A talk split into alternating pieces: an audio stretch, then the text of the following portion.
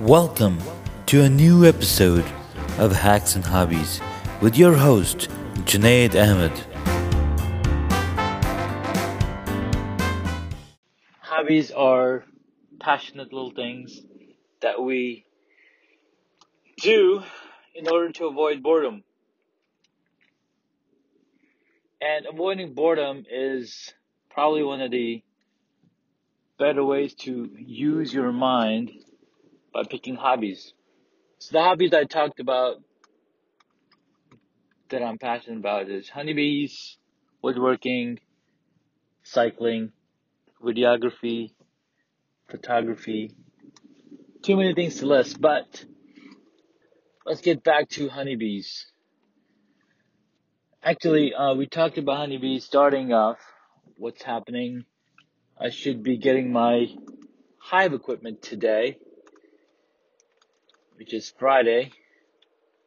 Since this podcast is recorded, so today I was talking to my good friends and I just told them, hey, my my blue Yeti mic just arrived or would be will be arriving today and my cousin's like, why why this microphone? What does it do? Like, well, it's a desktop USB microphone used by a lot of podcasters. I should be using it with my phone, but I don't know if that's possible. We'll research that once I get into it. But one of the cool things about this specific microphone is that it has the ability to switch between four different polar patterns. And you might be wondering, what are these polar patterns? What is a polar pattern? Well, a microphone polar pattern is is basically a polar shape or a shape of pattern which enables the microphone to pick sounds from its surrounding area. So there's four different types. Well, there's several different types, the, but the popular ones are there's an omnidirectional microphone. This microphone is technically used on more stages. Uh, most of the times, they do, uh, an omnidirectional microphone is a dynamic microphone, but you can't quote me on that because I gotta do some research if that is even true. So an omnidirectional microphone picks up sound from all of its surroundings. So front, back, top, bottom, you name it. Omnidirectional mic picks it. Of course, it'll pick the sound that's closest to it at a higher quality than something that's farther away omnidirectional. Then there's unidirectional microphones.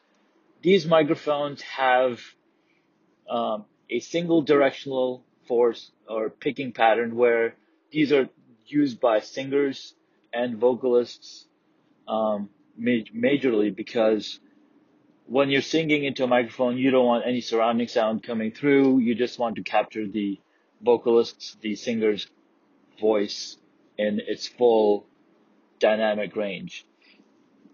So a unidirectional microphone comes in several different polar patterns. And some of these polar patterns, uh, one of them is a cardioid. The shape of this cardioid pattern is like a heart.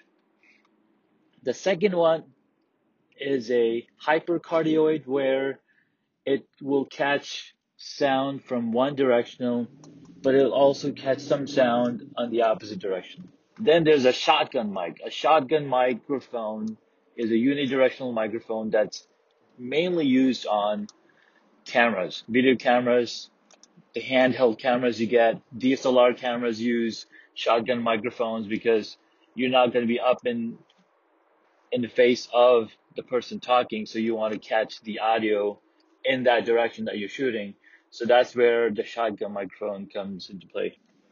And then the next uh, is a figure eight. Figure eight microphones catch sound from two directions, top and bottom, or front and back.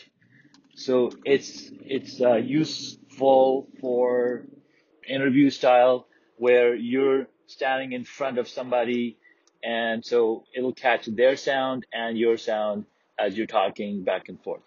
So those are the main polar pattern that I've learned about so far. There might be more patterns, uh, but these are the major ones used in the industry.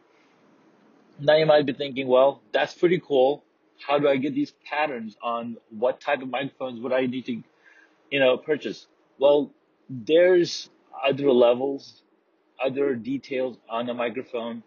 There's um, dynamic microphones, and then there are condenser type microphones. Condenser type microphones are used by singers, vocalists, soft spoken word, because when you're talking, you're talking really softly. So these microphones have to be able to catch all of those low frequencies or high frequencies, whichever one you want to say.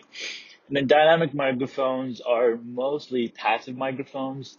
They can record loud sounds like a drum kit will be uh, hooked up, will be mic'd with dynamic microphones most of the times, just because they can take, they can um, normalize that heavy sound and give you the crispest quality.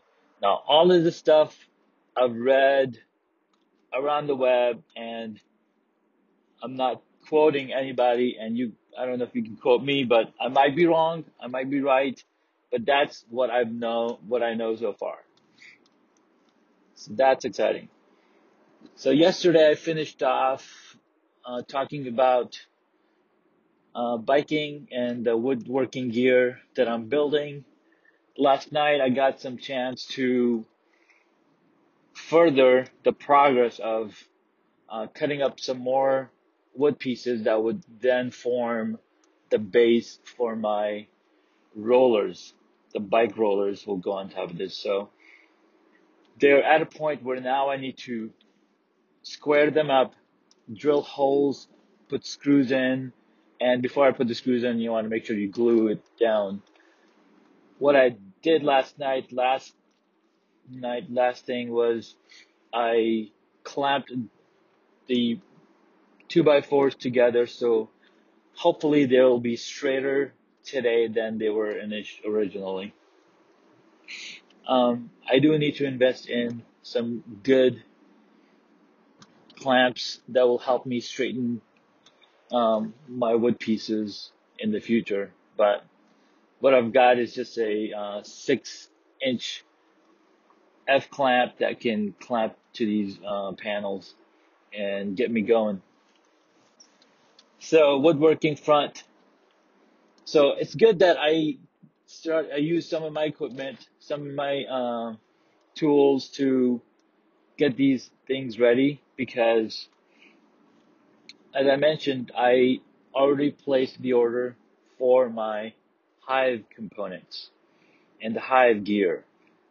And I was checking UPS today and they said that it will be delivered today. I was like, wow, that's pretty pretty fast, almost like two day. Well, the place that I ordered from is probably five hours away. Uh, they're up north in New York. So, hey, I'm totally, um, happy to receive this equipment early rather than later. Um, over the weekend, I could probably start building the boxes and setting up the frames. What I didn't get is a frame builder. Um, I might have to borrow one from my in my mentor. Uh, so let's talk a little more, little bit more about Hive equipment or Hive components. So a typical honeybee hive or a beehive is uh, they're made there's many different types, but the most popular one is called a Langstroth. A Langstroth is the person who came up with the design and idea for these hives. Uh, these are really cool hives where they're easy to inspect, and these are probably one of the ones that are most acceptable in the US because you have the ability to go into the frames, inspect them, make sure there's no mites problem or whatever, um, just so you're not infecting or you know creating a mite problem around around your area. Right then, so the hive bodies are typically nine and five eighth inches deep, and um, the the the width and the depth is almost about uh, almost the same, uh, depending on the 10 frame or an 8 frame. So an 8 frame box will take 8 frames, and then 10 frame box will take 10 frames. And then you have the depth of, you know, you have a deep, you have a medium. Medium is about six, six, five eighths inches. And then there's a shallow, which is five, five eighths inches. So why, why are we so specific in these, uh, in these, uh, sizing? Because whenever you're building a beehive, you want to make sure that there's bee space all around the area so bees can go and go through these bee space. And bee space is anywhere from three quarter inches to five eighth inches. I'm going to be so wrong on this because I don't remember. I just took the class eight weeks ago. So bee space is very necessary. If any of the space is smaller than this minimum bee space, two bees cannot pass through. So what they do is they comb, they basically seal it up and say, okay, this is this area is closed, do not pass through here. So you gotta make sure all the bee space. So that's why the dimensions and all of the uh, numbers are so very specific.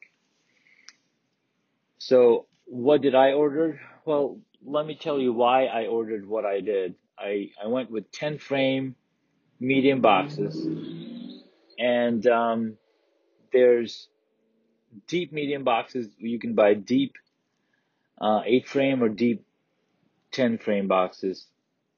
Now, a deep frame is about 9 inches tall and it's 18 inches by 9 inches.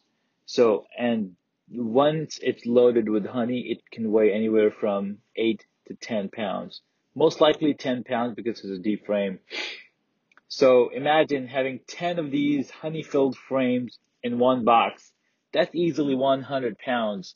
It's not easy to lug around 100 pounds of honey anywhere. So that's one of the reasons I picked the smaller medium box. Now, most of the time, you're anybody who is harvesting honey, they would usually put a media box for their honey supers. So it ends up tends to be uh, anywhere from 60 to 75 pounds. So that's manageable or 60 pounds is the max, I think. I'll have to double check the numbers. Um, but the problem with that is now you've got to deal with medium frames and you got to deal with deep frames. Anytime you need extra frames, you have extras for, you'll have, you'll need to have extras for both sizes. So that's the other reason I was like, you know, I'm to do all medium. And that's one of the things to instruct the Bruce instructed, or that's what he does. He, he's like, I, I do, I just deal with all medium equipment. That way I don't have to worry about, do I have enough frames for that box? Whereas my mentor, he does deep boxes for his brood frames, and then he does medium boxes for his um, uh, honey frames. And that's usually the case with, with most people. Uh, they'll do deep boxes and they'll do uh, medium boxes for supers. So I've got six medium boxes to build. I don't have to build all of them. I just have to build two boxes because that's where the honey, the hive is going to start. And then I'll gotta have the other boxes ready. So as soon as the population starts growing, I can add in another box, cover it up, put frames in it, and let the bees go to town and, you know, build out the, the honey and wax in it.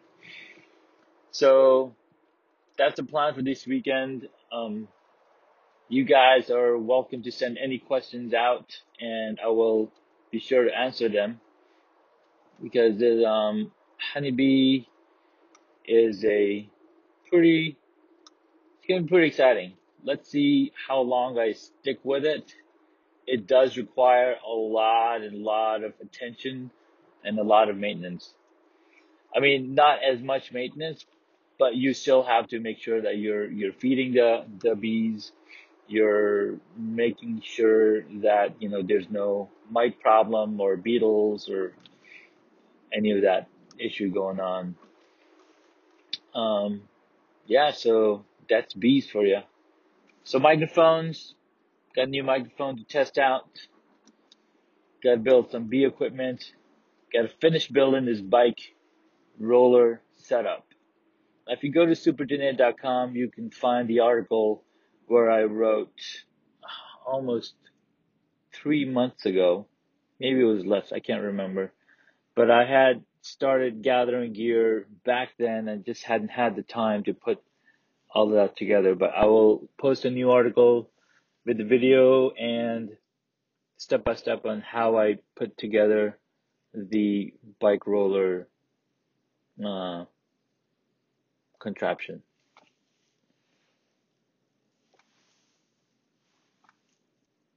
I think that's it for now. Thank you for listening. Live with compassion. Peace out.